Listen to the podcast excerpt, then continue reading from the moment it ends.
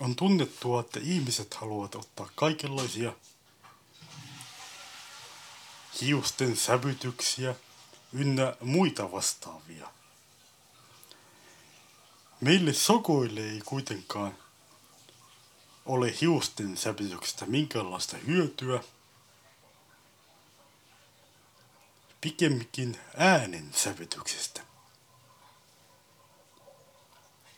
Eli jos pistettäisiin jonkinlainen palvelu pystyyn, jossa tarjottaisiin ihmisille äänensävytyksiä. Ääni on esimerkiksi niin kuin sillä tapaa aika hankalan kuuloiden tähän tapaan. No, on se kyllä sillä tapaa, että tämä on niin, niin hankala juttu, että sinä et ollenkaan onnistu tekemään tätä asiaa hyvin.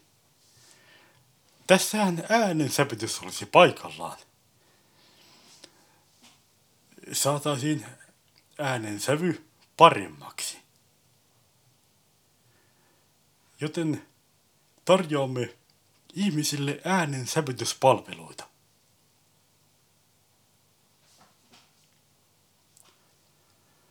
Kaksi viikkoa myöhemmin olemme joutuneet lopettamaan äänensävytyspalveluiden tarjoamisen. Ainoat henkilöt, jotka olivat valmiit toivomaan äänensävytyspalveluita, olivat ne muut. Ne henkilöt, jotka kärsivät toisten henkilöiden äänensävyistä. Pakostahan me emme voi näitä palveluita tarjota kenellekään. Emme edes ihmisille. Ja ainoat henkilöt, jotka näitä palveluita olisivat suostuneet ostamaan tai edes huolimaan ilmaiseksi, olivat nimenomaan noita muita, niitä ihmisiä, jotka eivät pitäneet muiden äänsävyistä. Joten siitä syystä joudumme peruuttamaan äänen sävytyspalvelun. Koska olisi se hienoa ollut, että oltaisiin saatu tämä äänensävy kuulostamaan siltä, että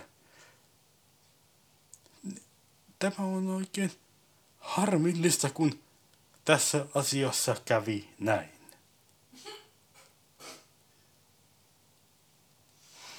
Ja.